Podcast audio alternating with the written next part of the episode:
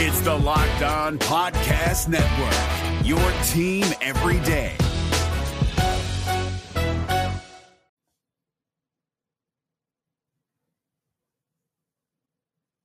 Friends, the Winnipeg Jets are going to be vying for first place in the Central Division against the Colorado Avalanche, a team that has given the Jets fits over the years, but it's certainly a squad that, compared to last year's championship team, might not be in the same peak top performance form. So, can the Jets come away with two big points and a massive divisional win? What even are the Jets at this stage of the season, 20 games in? Do we have a feeling as to whether or not they're good? What are they struggling with? And what can we look forward to for the rest of the season? All of this coming right up on tonight's episode of Locked On Winnipeg Jets. You're Locked On the Hockey Jets, your daily podcast on the Winnipeg Jets. Part of the Locked On Podcast Network. Your team every day.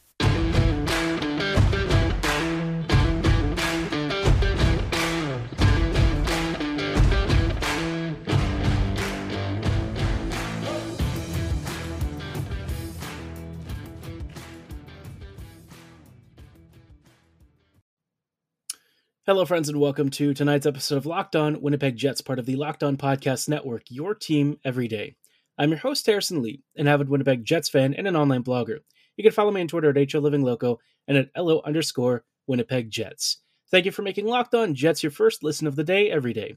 If you enjoy what you're hearing, be sure to like, follow, and subscribe on your favorite podcasting platform of choice, including Apple, Spotify, Google, Megaphone, Odyssey, and YouTube. Doing so is free of charge and ensures you never miss another episode. But most of all, we just really love and appreciate your support. Now, like I said, obviously Winnipeg has a very big game.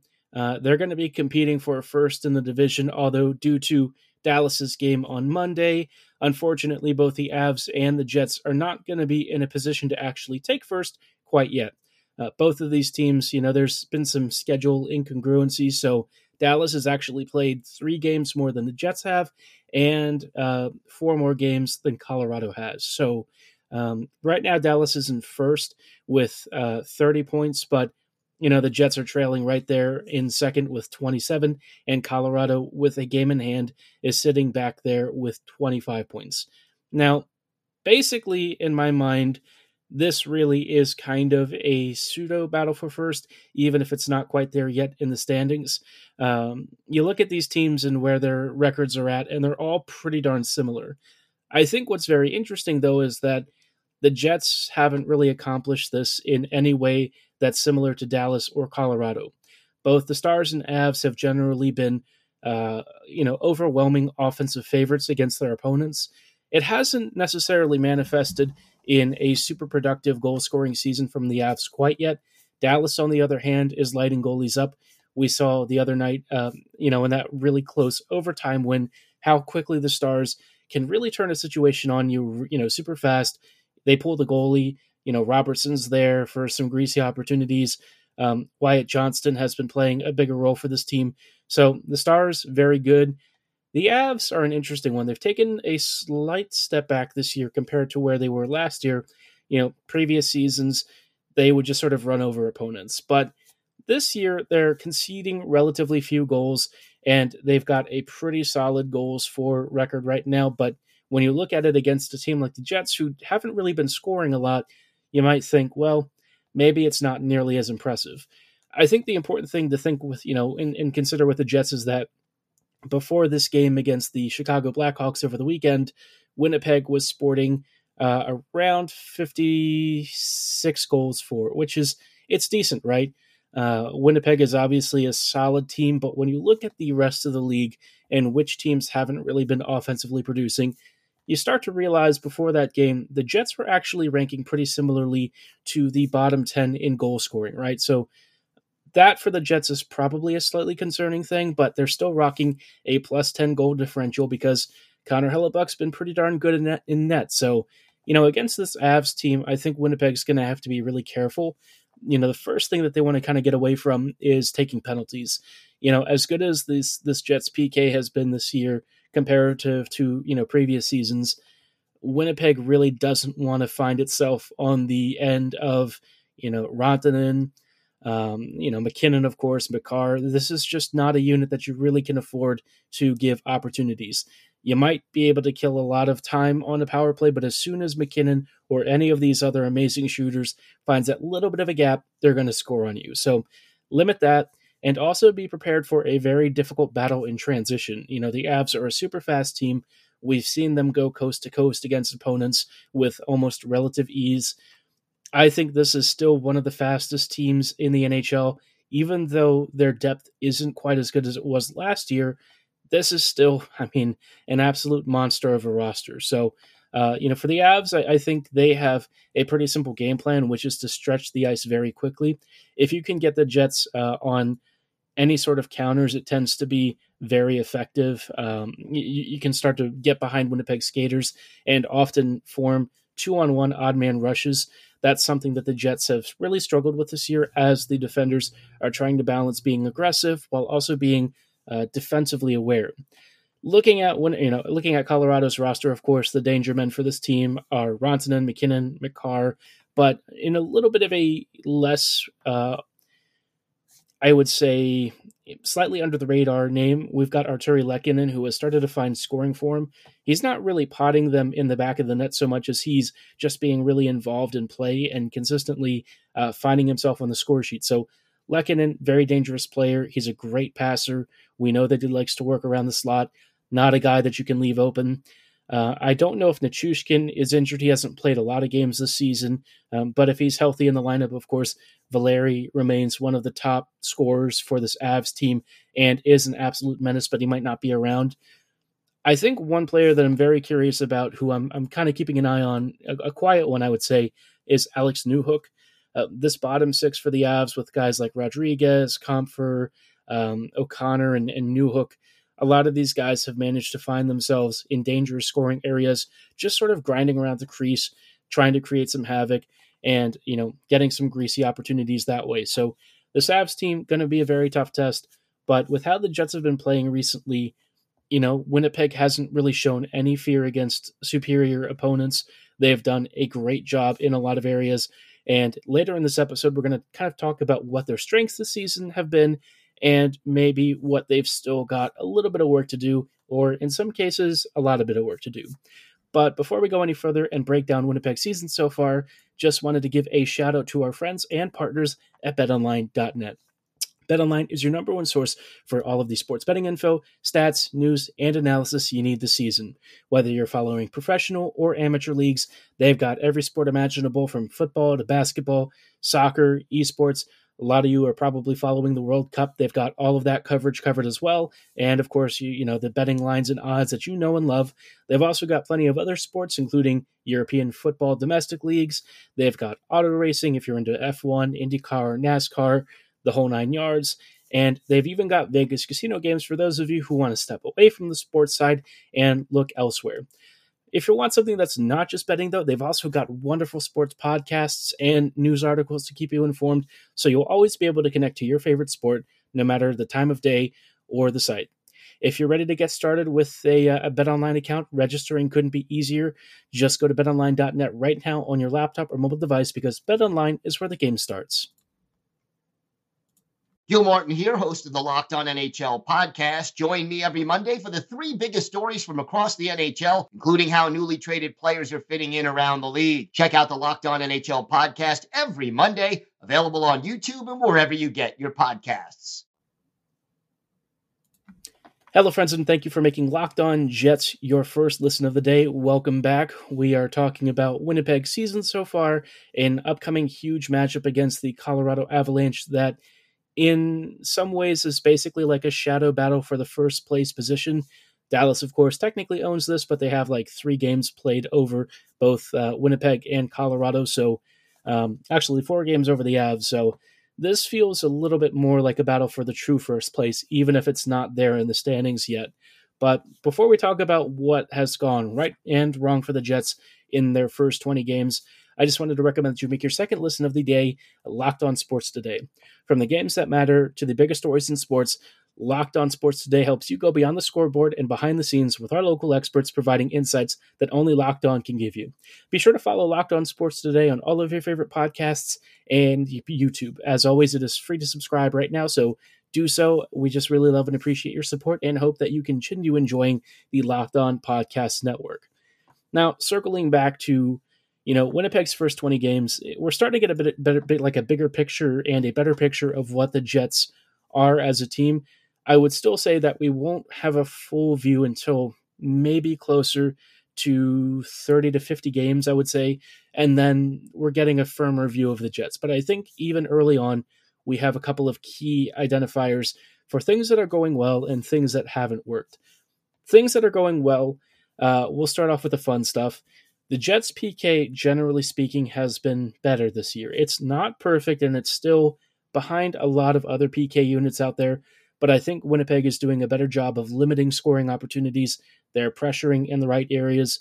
They've scored a couple of shorthanded goals this year, and it just seems like they're more organized. We're used to Winnipeg's PK being really chaotic, but this year the personnel choices are seemingly more reflective of what you would think would actually make a good PK unit. They're marking uh, the puck carriers and passing lanes better, and they're generally trying to make Hellebuyck's life a lot easier, which has really helped his PK save percentage. So that's awesome. I think that's a huge change for the Jets, uh, and Winnipeg is going to be thrilled with that. Winnipeg would also be thrilled with their bottom six. I think one of the biggest questions coming into the season was with the roster depth not being great.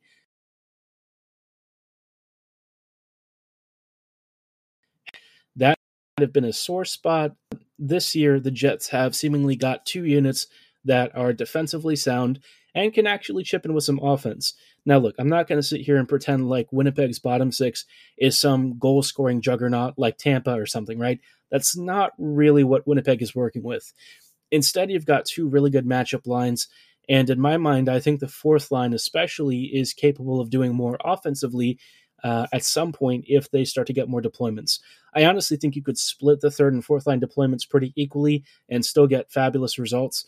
You know, whether you're working with the Lowry line or Gus unit, no matter what, you're just getting good value either way. And defensively, these guys have been pretty rock solid. Um, you know, there are some players who maybe haven't contributed as routinely you know, Saku Maenalanen until the Chicago game. Bit of a quiet start to the year. Uh, Dominic Toninato also a bit of a quiet start, hasn't really been a huge factor.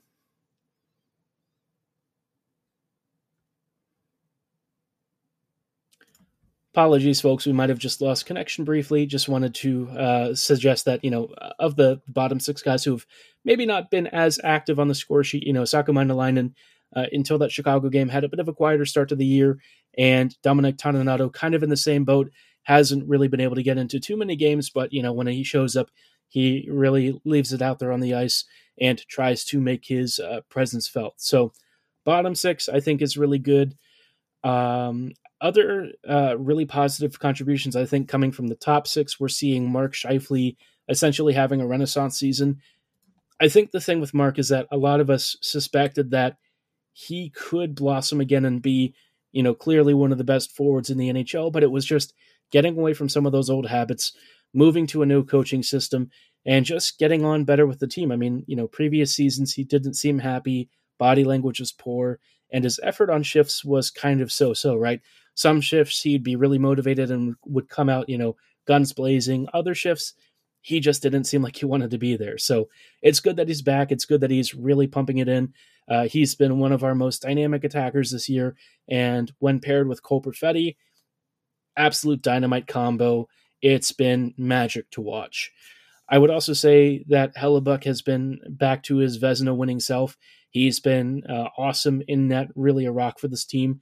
And look, you know, I, I will be honest and say that he has contributed a lot to Winnipeg's early record, but it's not just him for once, which is nice, right? in previous years, Hellebuyck has really tried to carry this team almost single handedly. It's not been nearly as bad this season. Still a lot of work to do, but you know the early signs at least are more encouraging than previous years. Uh, the last thing that I think is really worth shouting out is Josh Morrissey's bounce back year. And when I say bounce back, I mean he's having a massive season to the point where people are calling him Josh Norrisy. Now, is he playing at a Norris caliber level? Not yet. I, I think he would have to sustain what he's done, you know, throughout November for the remainder of the year, right? Which is a lot to ask, but no matter what happens, right? This has been a successful year. It seems like he's going to have a really big season, and this is just a version of Morrissey that Bowness has really helped unlock. I mean, he sees that he's got all of these offensive skill sets that suit the way he wants the Jets to be aggressive. And I think that has been really reflected in the fact that Morrissey is, you know, at or above a point per game right now. I mean, he's just racking up assists left and right. He's got himself a couple of goals, including some game winners. Just been a massive year for him. Glad to see he's really thriving. And if anyone has truly benefited uh, from from Bowness's approach, it's really been Morrissey. Everyone in general is doing better this year, but Morrissey especially has found another gear. So a lot of really positive things. And I think, you know, the Jets' defense in general being more aggressive has been great to see. It helps to mask some of their defensive deficiencies because, let's be honest, the Jets don't really defend all that well. So if you're not going to have that sort of value, make sure that you're getting pucks on net at the other end of the ice and creating pressure and supporting the forwards, which the Jets have done a lot better doing. Now, for all of the things that I think are really positive, there are some things that the Jets are, are really going to want to solve, especially as we start rolling into the heart of the season. And the Jets are probably going to have to make some trades to solve at least a few of these issues because not everything is a coaching issue. But you know, obviously we'll talk about what some of these issues are and what some potential fixes are in just a little bit. Gil Martin here, host of the Locked On NHL podcast. Join me every Monday for the three biggest stories from across the NHL, including how newly traded players are fitting in around the league. Check out the Locked On NHL podcast every Monday, available on YouTube and wherever you get your podcasts. Hello, friends, and welcome back to these closing thoughts on tonight's episode of Locked On Winnipeg Jets. We're just wrapping up real quickly with some quick thoughts on what the Jets still have to work on because obviously Winnipeg is is very much a team that's just a few months into Rick Bowness's tenure. Uh, this is the first 20 games or so that we've gotten a real sense of what this team is like, and you know obviously it's going to take probably most of the year for Winnipeg to really acclimate to the style of hockey, to what Bones wants. And not everything is going to get fixed this year because there are some things that are more roster based. Uh, we'll start there with that particular problem because I think this is something that the Jets can actually fix really soon if they're wise. Uh, I would actually be looking and shopping for a top six or middle six forward right now. If the Jets want to really go full bore, I mean, players like Timo Meier, Anthony Mantha, uh, a lot of these top end players are are most likely available from their teams right now, and I think the Jets have the assets to make a really big acquisition. Now, whether or not these guys would be um, players that you could afford and and actually lock up longer term is a question for another day. But at least for this season, you know, someone like Meier would be in all situations demon. I've talked about him in the past. I thought that maybe the Sharks would want to resign him, but it sounds like the current buzz is a separation, letting him go and chase glory with a team that's not rebuilding. So if Timo is willing to come to Winnipeg for a season, I'd be thrilled. I would be very much, uh, you know, calling up the Sharks right now and asking what they're looking for. It's going to be expensive. Same for Bo Horvat. I think Horvat is, you know, racking up goal after goal. He's got to be at like 18 or 19 already this season, which is pretty crazy. Uh, one of the few players who's just under uh, a goal per game, which, I mean, look, I know scoring is up around the league over the past couple of years, but this is kind of nuts even by those standards. Uh, Bo obviously has some deficiencies in his game. The two way stuff isn't nearly as neat as you'd like, and the defensive work, yeah, you can probably guess that's not going to be great either. But look, man, for a guy who punishes the puck and is exactly the kind of finisher the Jets are looking for and desperately need, whether it's at even strength or on the power play, I think you gotta you gotta pony up somewhere and be willing to take that gamble that Horvat is the kind of guy that's going to elevate this team from being really decent to something special. Now, speaking of the power play, this for me has been one of the single biggest aggravations with this team. Uh, obviously, you know, the, the 5v5 goal scoring is not great, right? We all kind of know that, especially because the Jets are very top heavy. That means that your power play, especially a loaded unit, really needs to be taking advantage of those opportunities and capitalizing. But this power play unit is not good enough. The puck movement's too slow. Guys are th- overthinking passes And by the time they finally take a shot, usually the goalie's already got the read, and it's it's no surprise as to who the trigger man is. It's almost always Kyle Connor. So the Jets need some kind of creative spark. I don't know what's going on with that particular special teams unit because PK is doing all right.